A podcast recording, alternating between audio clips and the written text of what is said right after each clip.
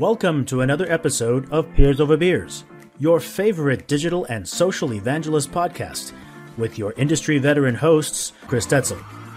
This podcast starts now. Well, welcome everyone to another Peers Over Beers. My name is Chris Tetzel, and I have a super special guest, um, Annie Selfo. Annie, how are you? Very good. Hi, Chris. Nice to meet you. And this is the first time we've actually had a conversation ever. Yes, that's correct. I'm so nervous. You guys are going to see the warm up happening in real time. Thank you for having me, Chris. I'm really excited to be here with you today and to go a little bit deeper into community together. Yeah, me too. And, um, you know, I, I think when you we were doing the, we call it, pre, I call it the pre-show, kind of getting to know you a little bit, and you kept going on and on about this amazing stuff uh, that you're uh, about your life and how you got in the community. And I was like, okay, let's stop there because I want everybody to know about this because this is really interesting. And before I do though, do you like beer or anything like that? Is that not a thing? I'm or? more of a wine or cocktail lady. So that's okay. That's all right. Beer, wine, cocktails. I'm You know, I've been drinking less beer as of late and been trying different cocktails, but I'm also doing some kind, you know, uh, some whiskey type, but tasting and buying some whiskeys and things like that, like scotch and whatnot. So very um, manly of you, Chris. I know. That's what I thought. I thought maybe I can be a little bit more manly and try the scotch stuff. It's not so bad, you know, so um well, hey, why don't we get started? And, you know, uh, why don't you tell us a little bit about yourself and kind of uh, where you're from, got how you got to be into the community atmosphere and all that stuff. You know, would love to learn more. Awesome. Thank you, Chris. So, um, well, my name is Annie. I'm currently serving as the head of community at Mindvalley. I have been in Mindvalley for over six years now and yeah. in this role for about four years. Uh, so it's been quite interesting to see the evolution of community, even just in the past, like five years or so, there's been mm-hmm. tremendous uh, change in the industry. Um, but about myself, something that I really like to start with is that I'm the daughter of migrants. Um, mm. I'm, I'm Italian. However, my family is from Albania. So I was born in Albania. And then we moved to Italy when I was one year and a half. And that's where um, what I was telling you, sharing with you earlier, that that was my first probably moment where I understood the power of community, because I was taken away from everything that was my familiar network and uh, put into a reality that didn't want us. We were the unwanted migrants. Mm. And um, that was the majority of my life since I was nineteen. Um, and this is quite interesting because I was very, um, very much into the theme of belonging because of this personal journey of mine, and something that really allowed me to learn how to navigate social dynamics was understanding how to fit in in a place that doesn't want you. mm. So at age nineteen, uh, with this journey of mine, I wanted to change the world. I found it a quite an unfair place. So I moved to London. Oh, wow. I moved to London because, um, as I as I said, um, I, I had to face the fact that if I wanted to go down this um, international relations path, which is what I wanted to do in Italy, being a foreigner in a place like Italy wasn't going to be Um, helping me in my career. So I wanted to move somewhere that felt a little bit more meritocratic. That's how I ended up in London, where nobody cared where I was from, which was extremely refreshing to me. Yeah. Um, and at the last year of my um, university, I was joining a competition called Your Big Year. And the prize for that was super cool. So we were we were looking to select one person that would represent our generation and travel the world for free for one year working in social entrepreneurship projects. Wow. I was like, okay, I am in. Whatever I have to do, Pick I me. am in. I'll take it. Wow. It was, yes, and it was created by an organization called World Merit. Um, Very cool concept, the idea of bringing more of meritocracy inside of education instead of where you come from, which was super aligned with my path, as I just shared. Yeah. And I, I that was the first time I actually found out what it even meant to be inside of an online community, even though that was not really the name back then. Yeah, and yeah. Um, when I was trying to explain people uh, what that was about, the closest thing was a forum, you know, but that's, yeah. there was no such conception as the online communities. We're talking almost ten years ago now. Yeah. Anyhow, I, I go through the competition. I start falling in love with the network, young people from all over the world. They were writing books, starting organizations, and I felt so inspired. And that was the first time I really understood how important it is to be surrounded really by examples and stories that inspire you to transformation. And I fell so much in love with the organization that I actually dropped out from the competition. Um, and I gave up the dream of traveling the world because I was offered a job to actually manage that network. Nice. Yes. That's pretty awesome. So um, that's how my journey into community started. Um, and then from there, um, love brought me to Brazil, where I actually lived for three years. Wow. And um, yes, and that was a completely different journey into community because I worked much more into the offline world. So yeah. um, alternative educational projects and co-working spaces.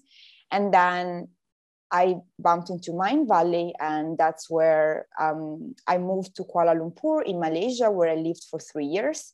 Really went You've deep. You've been into... all over the place. Yes, I've been everywhere. Wow. Yes, and and from there, um, loved, like again, completely different reintegration process. All of my life has been about rebuilding really community wherever I would go. Mm. And now I'm in Tallinn, Estonia, which is currently my base. So I'm back to Europe after a long decade in other continents. I love it. It's just so much. Uh, you've just been so many places and had had to rebuild your life in a sense, and all these different places, built community and those kinds of things. And, and then now you're, you know, you've been at this one company for a while now, and yeah. been kind of the same role. What? Very fascinating. It, it was. So I'm curious, how many languages can you speak? Four. Four languages. What are they? Yes, um, Italian, Portuguese, Albanian, and English.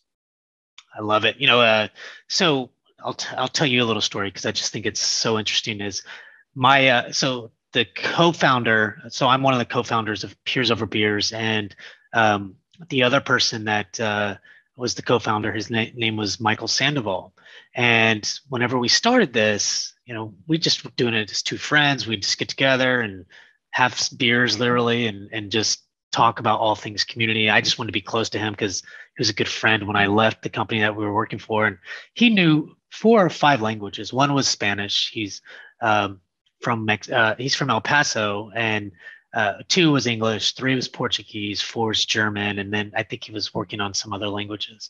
Mm. And it was very important to him, you know, to do that. And and what I found is, and, and you tell me if I'm wrong, but anyone from Europe or it seems like outside of the U S for the most part um, knows two, three, four, five languages. You know, when you're in the U S, you might, depending, but if you're an American, you might know one.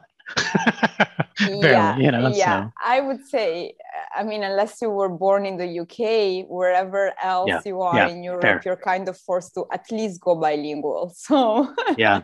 Yeah, yes. No, I, I think it's great because, um, you know, just think about all the the the things that you understand, the the cultures that you can really, uh, there, there's very much of a positive to it. I'm sure it's extremely difficult. I don't know, but um, so I think that's great. I, I love it. That's why I asked the question is, is I'm just in awe of, you know, folks that know several languages and and things like that. So it's interesting because um, I actually can only handle three languages at the same time, mm-hmm. and kind of like the fourth.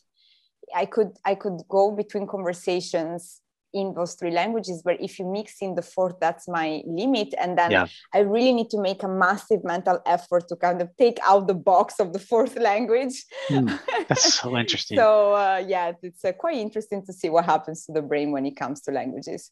So something else, and I know we're a little off, but I think it's okay. Is so one time I worked at this company called Copia S A, and there's this uh, uh, this company got bought by uh, a Mexican company. And so uh, these guys came over from Mexico, and I was in the elevator just listening to one of the owners or the guy that bought it. And somebody asked him, so, you there's somebody has asked him about the languages, and he goes, you know, the, this to last night was the first time I dreamed in English, dreamed oh. something in English. And, and it was just, he goes, it was like, I woke up and I was like, what? Oh my gosh. So, you know, I guess that's whenever, you know, it's also kind of natural is when you start yep. dreaming, you know, in, in that language. Or when you start seeing, say you bumped into a corner and really hurt yourself, which language do you swear into? Or that. I like yes. that. That's a, oh, shit. I mean, or whatever exactly, else you might say. Exactly. So, that's, um, that's a, a nice indication. I love it. Um, to, to bring this back around, I'm the worst at bringing them back around. So feel free to always bring it back around too. But, um, so at the current company that you're at, can you tell us a little bit about, you know, the, maybe the company, but more so about the community and how you're building it and what you're thinking about? Oh, yes. Cool. Um, so, well, Mindvalley, it's um, truly our promise is for our students to be able to awaken their greatness. So it started with the intention of bringing to the world everything that school doesn't teach you, which I find personally very fascinating. Like, we live, for example, we have a course on how to divorce, or better, how to uncouple consciously. Wow. So things that nobody ever tells you, this is how you deal with it, you know? Uh, this is how you become a better parent. This is how you let go of a relationship that no longer works. This is how you start your business. Of course, we have more traditional stuff. This is how you tap into your intuition. So um, it's a very powerful place to be in, because one of our main values is transformation. Mm. And here is where the community part starts getting interesting. When it comes to your personal transformation, that tends to be quite a lonely journey. Yeah. I mean, it's you and your reflections. Um, and oftentimes, um, what I've noticed, you know, the most common question that we get inside of Mindvalley, probably to me, whenever we do a Q and A with our founder vision, is always one of the top questions. People always ask what to do when your family or partner is not in the same path of personal journey as you are. So for someone who has decided to look at the mirror and say, okay, I am no longer okay with the person or the behaviors that I'm showcasing in my daily life, and I want to change, finding other people with whom you can actually share even the vocabulary of that transformation, because that becomes really tricky. You start literally communicating in a different language. You, you start, you, you need someone who is in it for you. That's yeah. really the core of the community in Mindvalley, because it is, it tends to be a very lonely journey. And even though we've come to great advancement when it comes to our understanding of mental health and promotion of mental health at work, it's still in many cultures, in many places, it still feels even taboo for people to say, this is what I'm doing right now, or this is what I'm focusing on. So that's, I would say, the core of the community. And what I really love is that we do that, but you know, when this healing space, let's call it, or like personal transformation space, sometimes can get really heavy. People are like yeah, down the trauma right. spiral. And yeah. what I really love about Mindvalley is that we do, we do all of these while having a lot of fun. So we're very famous for our costume parties. You really need to check out our festival called A Fest, Awesomeness Fest. A-Fest. And Um, we throw amazing parties all around the world. So it's this combination of transformation and fun um, that had the community really come together. So specifically when we were hosting events, that's when we saw the strongest bonds happen. Um, yes. People naturally, you're you're you're sharing an experience. There's tons of research on this. You're sharing an experience, an experience that deeply transforms you. It does, it is designed to provoke transformation in you. It's not just knowledge sharing. That's that's the difference between learning. You just like write down the bullet points, but transformation, you come out a different individual, right? Uh, so sharing that and making it memorable um, with, you know, fun elements in it, challenges in it. Um, even just coming up with the costume is a challenge on its own. You know what I mean? For our, mm-hmm. our themed nights. That's so, Annie, I want to back up. Happening. I want to yeah. get a little bit more because this is fascinating to me. Like, so, you know, one is when you go through a transformation like that, you got to think about all the emotions, you know, that go on in somebody's mind and heart and everything else. And like you said, it's, it can be lonely, and you kind of bring in those people together to make it not so lonely. But uh, I, I'm interested in the events piece. You know, you, you mentioned um, you do events, costume parties, all kinds of crazy, awesome things, you know, and I love it. And, but, you know, because I, I do think that that's where people bond face to face in these yeah. events and start, you know, and I think there's something there, and, and a lot of companies are doing this, but I want to talk a little bit more about that. You know, what, what kind, what one is, let me think through this, because I think it's, uh, and, and you can just react to it, is when I think of the events, you know, where are you having these events? Are they consistent events, like throughout the, you know, in one place or in these different places? How do you manage those events? And then, you know, what, what's, if you know, you don't have to know, but if there's R O I, or how do you track it? How do you kind of think about, you know, what's the value to the company to do these things, and, and that kind of stuff, or to the community? Obviously we know the value to the community because they're bonding, they're talking, you know, and maybe they're talking about the company, you know, because it's huge um, awareness kind of thing. And they, and then they start becoming advocates and all that kind of stuff. But yeah, I said a lot of things. I don't know. Mm. I'm just very interested in the events piece, more specifically around, you know, all that stuff that I just said. You know, where are you doing them? How are you doing them? Often in some of the same places and then different places, and how does that go and how does that work? So we tend to always change locations. That's part of the variety element, and also one of the ways in which we keep the community wanting to come back, because mm. every time it's going to be a different experience. Um, and we also, the location, how we choose the location is very intentional, depending on the event that yeah. we want to build. So the festival that I talked about has to be a jaw-dropping landscape. It has mm. to be a tropical or, you know, exotic location that you would want to go on a vacation, basically. Sounds awesome. But we also have another another event. It is awesome. You absolutely have to come at some Maybe point. I will. So, there's this, this other event that we do, which is called Mindvalley University, which was the one of the most challenging and also craziest ideas we've ever had. But from a purpose of community building, one of the craziest, most exciting experiments I've ever seen. So we do one event that lasts three weeks. Jeez. And there's a daily agenda from ten a.m. to four or five p.m. happening every day, without obviously the weekends, because in the weekends we party. That's uh, already, I told you that. And we have three parallel tracks happening. So we have a, a track for kids, a track for um, teenagers, and a track yeah. for adults.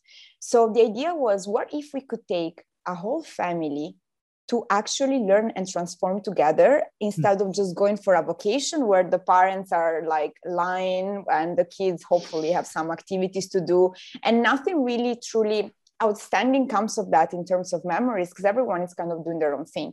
Yeah. And here, people, imagine last time that we did this experiment in Tallinn, Estonia, where I am right now, we had one thousand people fly from all over the world and wow. literally take over Tallinn for three weeks. Can you imagine what that does in terms of community building? It's great.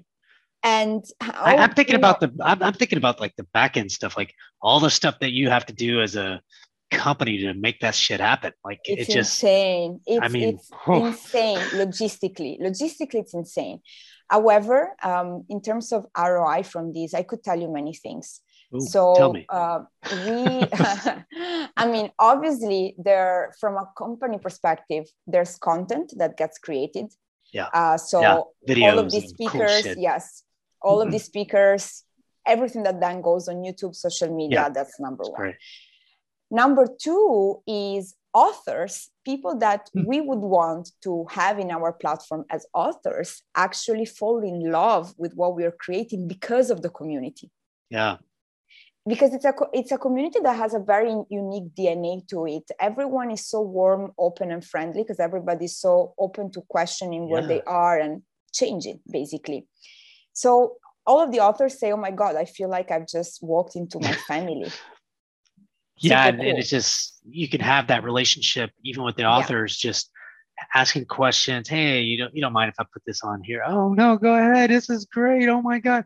Such an emotional kind of lift that everybody wants to participate and be a part of, and fairly easy for an author, I would, I would assume, you know, I mean, it's yes. never easy, but it's, it's, but you know, for me, I have a B two B community that, you know, is focused in on this thing for organizations. You know, it's good, but it's not so emotionally charged. You know what I mean? And it's not, well, let me tell you about my master data management project. Oh my gosh. Well, it's a bore in a, in a way, you know, not, not to say others don't want to listen to that, but it's, it's not the same kind of emotionally charged and, and spiritually influenced kind of stuff that you're doing, which sounds phenomenal.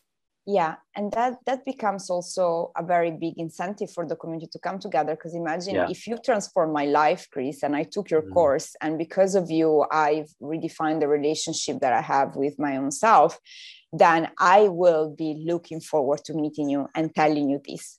Yeah. So for the community becomes a moment to finally meet people that have gone through the journey with them, people that have allowed them to transform. Um, and on that perspective, again, in terms of business values, obviously we have uh, retention being the biggest one that we want to look at. Yeah. Um, and, um, you know, stickiness in the app, all of the things that kind of like the boring stuff that we would have to report on.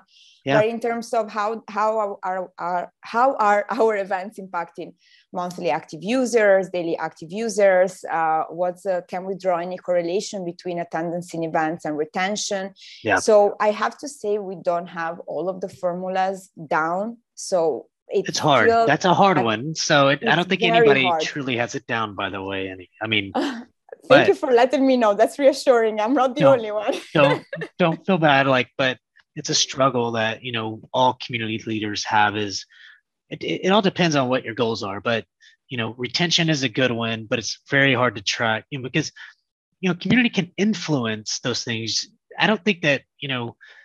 And, and it feels like that something like what you have can influence it heavily, because, you know, people are sharing their experiences. People are, you know, uh, and maybe that's that's everywhere, but still trying to prove it out, because there could be many factors, right? Like maybe they don't retain, they don't come back because maybe they ran out of money, or, you know, because it's, these trips probably aren't that cheap, right? You know, but no, seriously, like uh, it, it's just like a company, yes, you know, a thousand things. Investment. Yeah. yeah, a thousand things can happen, right? So to be an influence. And so I think you have to remember that is how community's going to be more influential over that stuff. And how do you prove it? And there's ways to prove it, right? Maybe get a data scientist or data person that really can help you push data mm-hmm. in from your community over to, you know, some uh, uh, B I, you know, like Microsoft B I or Tableau or whatever, but just, and so you can kind of track it and look at it. And for the most part, you know, I would love to say, when community members engage in the community, when they reply, when they like, when they speak, when they do certain things, they, re- not, re- they renew at higher rates. They, they don't just renew, they renew higher, and they buy more. And so yeah. the cross-sell, upsell stuff is there, opportunities there, you know. And so maybe that's true, but can we prove it? Is and, and so that's a hard thing. You know, the, the company has to invest in those really smart people to prove some of that out, you know. Uh, and that's part of our jobs as community leaders, in my opinion. Not to say it's all on us, but um, is to prove it, you know, like. Absolutely. And it's Absolutely. hard. Absolutely. That is hard. And actually, that's probably one of the biggest challenges that I'm facing right now in this yeah. role, yeah. together with, okay, we put together these inc- these events that are magical. Yeah. Uh, they're, if I'm not mistaken, Um, for the festival I told you about, eighty-nine percent of our attendees say that it has been one of the best experiences of their lives. So we are talking, when I say they're magical, I'm not just saying, you know, um, I believe it. yeah, it's, it's not an overstatement. And how do you replicate that throughout the years? Because when the moment where we have to close events, it becomes very mm. emotional for everyone in the community, because they've literally stepped into an, a reality that doesn't exist in their daily life. Mm. And this is where the opportunity and the challenge is right now for me and my team, is there any way in which we can recreate, even if it's just a fraction of that magic, yeah. all around the world? So I know um, I was reading the C M X uh, industry report on community recently, and I think there's been thirteen percent increase compared to last year to companies that are going to invest in community-led events. Seems to mm. be one of the biggest trends for twenty twenty-two. Definitely we're part of that. Yeah. Um, and with this very big question in mind. And on top of it, linked to what we were just talking about, okay, and how am I going to prove the value of that? So if I have ten people that are going to go mastermind together, uh, for example, um, then then what? Then what for the company? yeah, yeah. I think that, um, you know, I'm sure for your company, especially, you know, there's been kind of a transformation of with COVID and everything else, because people were so mm-hmm. used to going to events to, like that to not going to events. Hopefully some of that changes. Um, you know, what what have you been doing for the last two years, you know, to kind of keep people engaged and involved, you know, from a community standpoint? Well, all of that was, tr- we tried to translate it in the online. Yeah. Obviously, I'm not, I, I think we have all found this out. It is not the same. It's not the same. However, it did open some interesting opportunities. For example, we never really knew how important it was for our customers that they actually spoke about their transformation in their own language. So I'll give you an example. Our Spanish market went insane when it came to online community events, because finally they didn't have the, the language barrier, and they felt like, I can talk about what, what's going on in my life with someone else in my native language. And that feels incredible. Yeah. Um, something else that we discovered, so was that we always gave a lot of importance to the authors, because obviously they are outstanding and they have so yeah. much to share. But what the community started loving is when they were put on the spotlight. Yeah. So now that it was community led, obviously they couldn't count anymore on all of these big names. So they started sharing each other's knowledge, wisdom, and bringing each other on stage, quote unquote, on the virtual stage. And that's what they really loved, because they started feeling seen and in the spotlight with what they had to bring to the game. Now, all of that, we are looking at how do we create a platform where we can enable community even more. So obviously some of the trends, can we look at A I matching with mm-hmm. what we're doing? Can we look at creating smaller groups where people choose themselves, as I said, based on language, based on the time zone that they are, so they don't have to wait for an event to meet yeah. each other. They can actually take the journey in a more facilitated way among themselves. And that was also one of the things that we learned throughout these years, was we took ourselves out of the picture more and more as community managers, yeah. and we let the community lead themselves through their own transformation. So you just our, gave them the tools and things like yes, that to do that. Yeah. Yeah. Yeah. And our ambassador program, our super user program, has been the biggest pillar of my department since forever, basically, because it became impossible to be able to, because this community speaks about such emotional topics, they yeah. demand a level of witnessing of their transformation that it's impossible. We're talking today, we have over eighty thousand members in our membership. You wow. can't, you, I, I, unless the whole team becomes a community team, you just cannot deliver yeah. that. And that was, uh, that was one of the biggest investments. That so you don't have done. a choice but to be community led in a lot of ways, right? Like it's, yes. It's it's kind of a buzzword today, and and I, I it's not that I don't disagree that community shouldn't be community led, but I mean, you know, like when I look at companies like mine, is sometimes I know what the community needs in the beginning, and then you just let it grow to kind of then see how it forms, right? You know, like, and, and I think that, you know, a lot of organizations, believe it or not, it's it's pretty much community led. Now, if you don't allow it, if you, the way I see it is, if you don't have, you know, content that is relevant, that's engaging, that's helpful to them, then that's when you fail, right? And if you're not consistent at it, and if you're not listening to those users over time, then, you know, that's definitely not community led. But, you know, if you continue down the path of, you know, one is, and I love how you're, you have a lot of members and they're, sounds like they're super engaged, and you're giving them the tools to be more community led as it gets bigger. And as times have changed a little bit, hopefully you can become a little bit more you know, organized or event focused again, where it's face to face, but there's still going to be some of that, both virtual and which is kind of a good thing. Think about it. Like yes. a lot of times when you go to these on-site events, it's hard to get those people into the, the online community space, you know, and, and start talking to each other about those experiences. The last two years, like it or not, we're all forced to kind of think about things virtually in a uh, in that way, you know, and, and I think to me, it's kind of good. I mean, it changed a lot of things. Like here in the U S, like online groceries, that that was thought about ten years ago, but they just couldn't figure it out and do it. But now it's a thing. Like you can get yeah. everything online and do everything online. So, you know, communities have been online for a long time, but how do you bring that offline to the online? And so it sounds like you guys did some of that. Anyways, this is fascinating. You can keep going if you have other stuff, because this is, I'm just loving it. Uh, well, so I, I have to admit, Chris, so, you know, we were talking, me and you, at, at the beginning in the pre-show yeah. about this video you saw about where I was talking yeah. about the importance of activating hearts in community rather than platforms. And I absolutely stand to that still. And I have to complement that by saying that the biggest challenge I've had um, once all of these hearts in our communities have been activated, when you don't have the proper platform to that allows for these micro gatherings or choosing each other or combing through the community, so you really find your person in there. That was very tricky in the past two years because that synchronicity that would happen in events where you just mm. see each other and you're like, I yeah. feel you, I feel you, Chris, yeah. like me and you really have to talk. Let's go, let's grab a beer. Yeah. Replicating that in the online world. Or a cocktail. Without... Yeah. Still did kind of, right? Exactly. That was uh, that was quite tricky. So uh, I'm looking forward this year to seeing more development on the tech side for, for Mindvalley. Yeah. So we can get that synchronicity happening in the online world with the same, not with the same strength maybe, but with a similar pattern of what we see in our events.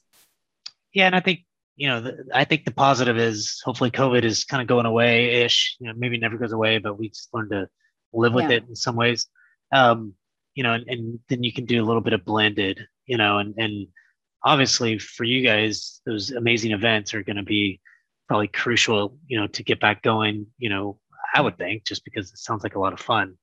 Do you guys use a, um, a platform that allows to do allows you to do that? That's outside of uh, Mindvalley, or is there something? Um, I, you mean for hybrid events, or? Yeah, yeah. Do you use kind of something there to track different things and allow people to connect and all that kind of stuff? We are currently looking at Bevy. Yeah. As um, as our potential platform for that. It's probably going to be, to be honest, I, I found it an extraordinary platform that was built for community managers. Yeah. From my point of view, it's a dream come true. So let's see. Um, now that we're going to kick off the offline strategy with these uh, mini gatherings around the world, community-led, yeah. then we will definitely be looking at, okay, how can we optimize this technology-wise and make it easier for our community to advertise their own events? And yeah. Bevy ticked all the boxes in that sense. But we, the majority of our tech is built in-house. Okay. Yes, because it's built around the, our own app and the content. Yeah. So that's also what has made it a little bit slower in terms of mm-hmm. development, because the integration with the existing yep. infrastructure system is uh, it's, it's always quite difficult. Uh, yep. Well, anytime yes. you have, you know, you build your own. One is when you have your own product, for example, and people use it somehow, some way. Integrating that into a third-party platform is is always tough, and the reason is is because it might not have been built for that at first, right? And so mm. now the the engineers and things like that kind of have to go back and do some things inside the platform, and, you know, and, and that takes a while, but, um, but, you know, the, the nice thing about these third-party technologies for the most part is that they can connect one way or another through A P Is or some other yeah. ways, you know, to, it doesn't, it's still not easy, right? Like, you know, how do you, like when you think of, you know, Salesforce is kind of the easiest way to think about it is, you know, when, um, like I use a company called Higher Logic for my online community platform, and, you know, like you've said, platforms, they do a lot of the same stuff. So, I mean, you know, that's, it's important, but it's not the single most important thing. And, and I really loved how you mentioned the hearts are the, but you know, you still to some degree need some of that technology to manage it and stuff like that. And so, you know, that can connect directly to Salesforce and push like the engagement things that you want. You know, like I was looking at this thing the other day to where, and I know I'm getting off a little bit, but you know, my assumption is Bevy can do some of these things too into your platform and, or, you know, into your C R M and things like that to bring engagement numbers into Salesforce mm-hmm. to where now you can create this dashboard into Salesforce or, you know, in your product or whatever, you know, so people can see at the end of the day, you know, these people are engaging, these people aren't, these are the things that we're doing, you know, these are the people we need to go with because of our super user program. We now have more insights and things like that. And I, now others can have um, access to that information so that you don't yeah. have to do all these presentations internally to always tell yes. C S Ms and everybody else to, you know, so at the end of the day, yes. if you can make your life easier, the better. And, and I like yeah. that. So all about the dashboards. It's always so, about the dashboards. Chris, you've talked to a lot of community builders, and I'm yeah. wondering, was there, is there someone that you've talked to that you felt really had this part figured out when it came on these online, offline R O I measuring? Was there someone that really stood out for you? Yeah, I think a, a few folks um, kind of stand out. Um, uh, this guy, Scott Wilder, um, he's he's a, been a leader in the community space for a long time. Um, he's actually going to be on Peers Over Beers later today um, mm. again. So he's been on Peers Over Beers, super smart dude. He he doesn't have it all figured out, but none of us do. But he's done some really cool things in the past uh, and into the future uh, at the, the companies at now. So I think He he would be a good person to talk to. I think that, you know, when you look at uh, folks like uh, Nicole Saunders from uh, um, Zendesk, so she's the director of community there. She has, um, you know, user groups. She has an online community. She has those things I, I, and, and other uh, things that, you know, operate. She's building, she has an operational person that kind of builds those dashboards and things like that. So that's a person oh, to talk wow. to. Nice. Yep. That sounds like a dream come true. It takes time. I mean, she has a team of four or five people, right? You know, and uh, over time she can start. I mean, she look, she she started all the way from just her, you know, and so over time she's starting to build a team that has those people. And I think the key is, and is, is that you can't do this alone. So at the very least, you have to find somebody in the organization to partner with to help you do that, right? So, it could, yeah. like to me, when I start looking at that. Uh, so I now report into the C M O directly, so the chief marketing officer. And so the nice thing about them or about that team is, is that they have this really, the, ni- the nice thing about digital, when you think of like, you know, the main website, they're always, you need data, data, data, and they're always connecting systems together to get the data and all this stuff. So we have a guy that does all that, and I'm trying to get on his radar, which he knows it, he knows me well, but to help build some of those things. And there's this other operational guy within marketing that um, I'm partnering with to slowly but surely push in. Like I, I do a, a ton of virtual events that go deep inside our product, show people certain things. And so when people register for an event, that goes directly into Marketo, but that then goes into Salesforce to now start looking at, and it's just fairly new, start looking at um, uh, when an active customer uses the product, you know, or, you know, is there, is there kind of similarities, or is there something there to say they're buying more because they um, or community influenced yeah. Yeah. Um, a potential upsell, cross sell, or renewal, you know what yeah. I mean? Yeah. And then are we getting leads directly from the community itself, you know, from the events that I'm doing and stuff like that. So I'm starting to do some of that, but I think that, you know, it's slow going because they have other priorities and I don't have a full-time person to do that. So yes, that's uh, that's always, it, it feels to me that fight is always, um, we don't have the data, therefore it becomes hard to prove the business value, but because we don't have the business value, then we're never in the priority list. And there's always something that is easier to measure that that's gets right. prioritized faster. So that's a big, kinda... I believe everyone struggle with community. Yeah. And, and I, I think you just, and I don't have all the answers, but I do think you just got to continue to push, you know, and, and, you know, at the end of the day, you know, I heard one C E O say, look, you know, I just know it's valuable. You know, uh, I'm not mm. saying that you shouldn't, you know, sh- show some value and things like that, but you know, there's just some things you can't track. You know, you yeah. can't track every little thing. I'm not saying you shouldn't track things and try to get to a perfect place. You know, like when you look at some of these support communities, they're tracking, you know, uh, case deflection or call deflection, whatever you want to call it. Mm-hmm. And that's hard enough. You know, it's funny because you start talking to these, some of these community managers that are a little bit young and they're like, oh, used to case deflection was a thing. It's actually a really big opportunity there. So I wouldn't call it just a thing. You know, I would say that's a huge R O I. You know, you start building the community around that at first.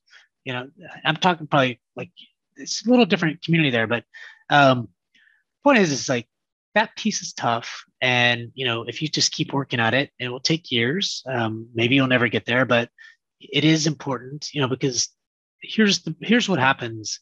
And is your leaders sometimes leave, right? And you're there yeah. to then kind of say, what is the value? Then you got people that don't understand community.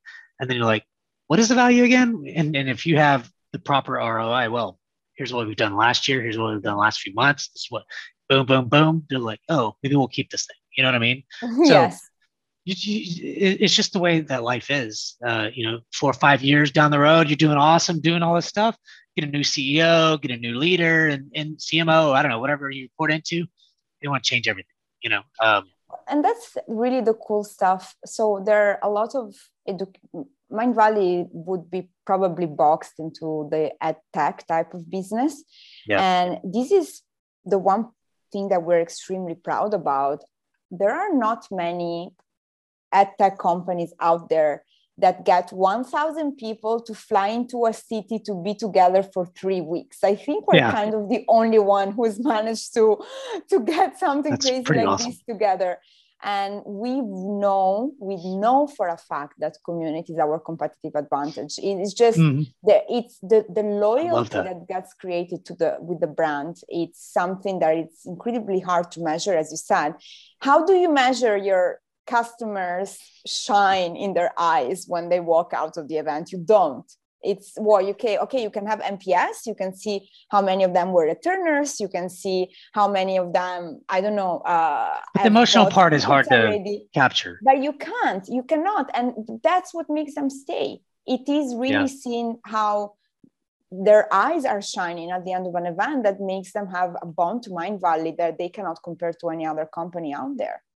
Love so that. That's really, to me, it's, whenever I, I think about this, we, as you said, we all know, we all know, because, I mean, I don't think Coursera or Udemy can claim that, you know, they're bringing together one thousand people for three weeks to live together and experience life together. That's quite a bold claim on our side, uh, even though they're incredibly com- incredible companies that we often look up to when it comes to what they're doing in the industry.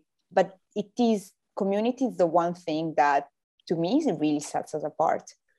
I think that, you know, it's hard to, it's hard to capture the emotion. I agree. But, you know, with video out there and, you know, writing certain things, case studies or, you know, quotes, it seems like a fairly um, easy thing to do, especially after they come off that high. You capture like right after, you know, the last oh, yeah. day. Hey, look, twenty people line up. Quote here, quote there, video here, video there. You know what I mean? Like, this is one during of the activity. So I didn't mention actually, Chris, but a big part of community value for the company. I didn't mention about this. We have something that is called the Stories platform, where yeah. we gather the stories of transformation, or also known as testimonials. We have fifteen thousand of them. So you're not lacking any. That's awesome. I love it. So we have literally a person who is called the tribe storyteller, and her role is to be able to go. I know, I know. We come up with some like interesting names, so the tribe storyteller. But fifteen thousand people sharing, this is how my life has transformed since Mindvalley. That's talk about advocacy with your customers as a business value that can come out of community. I mean, mm-hmm. obviously marketing loves all of the stories. Yes. And what's really cool is because the volume is so high, imagine that, for example, you're in the U S and when you go into our website, you see transformation stories that come from the U S exclusively. And yeah. for me, I see other Italians who are living in Estonia talking about how Mindvalley has changed their lives. So again, there are many things that we can measure when it comes to how powerful this community building is from a business perspective. It's just the thing that I found the hardest is isolating that this is exclusively because of community. Yeah, yeah, it's yeah. tough. Well, yeah. just, you know, uh, I'll, uh, there's one, uh, I don't know if you know who Rich Mullington is.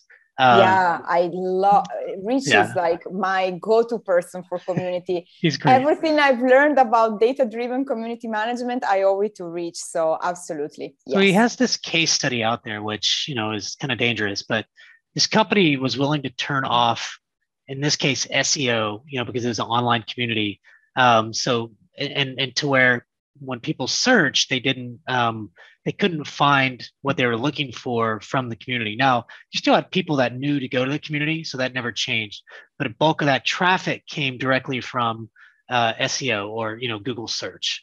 And so um, and it's important because they turned it off for, I think it was six months, and the cases went up and everything else. And so there was a direct link to value of community whenever S E O was turned on to when it was turned off, to where, you know, cases went skyrocket up and everything else. He never mm. could tell me who it was, but that case study was phenomenal. And, you know, and they can tie R O I, they could tie dollars to it and everything else. So, you know, the, the question is, what happens when you turn off community, right? You know, I'm not saying to do that because, you know, it'll be a tough one, but, you know, if you turned it off, you know, if you just think about turning it off and you kind of present that thing, well, what if we turned it off? What do you yeah. think, the, what do you think would happen if we turned off community? So no more case studies, no more trips, no more people talking to each other, you know. So I think when you put it in perspective at the end of the day, you know, um, and then have those testimonials, those those are really a good thing. And, and I think that, you know, let's just keep that in mind, especially what you've built there is phenomenal f- from what I can tell and from what you've said. And, you know, I'm I'm amazed and and I, I want to go on one of these trips.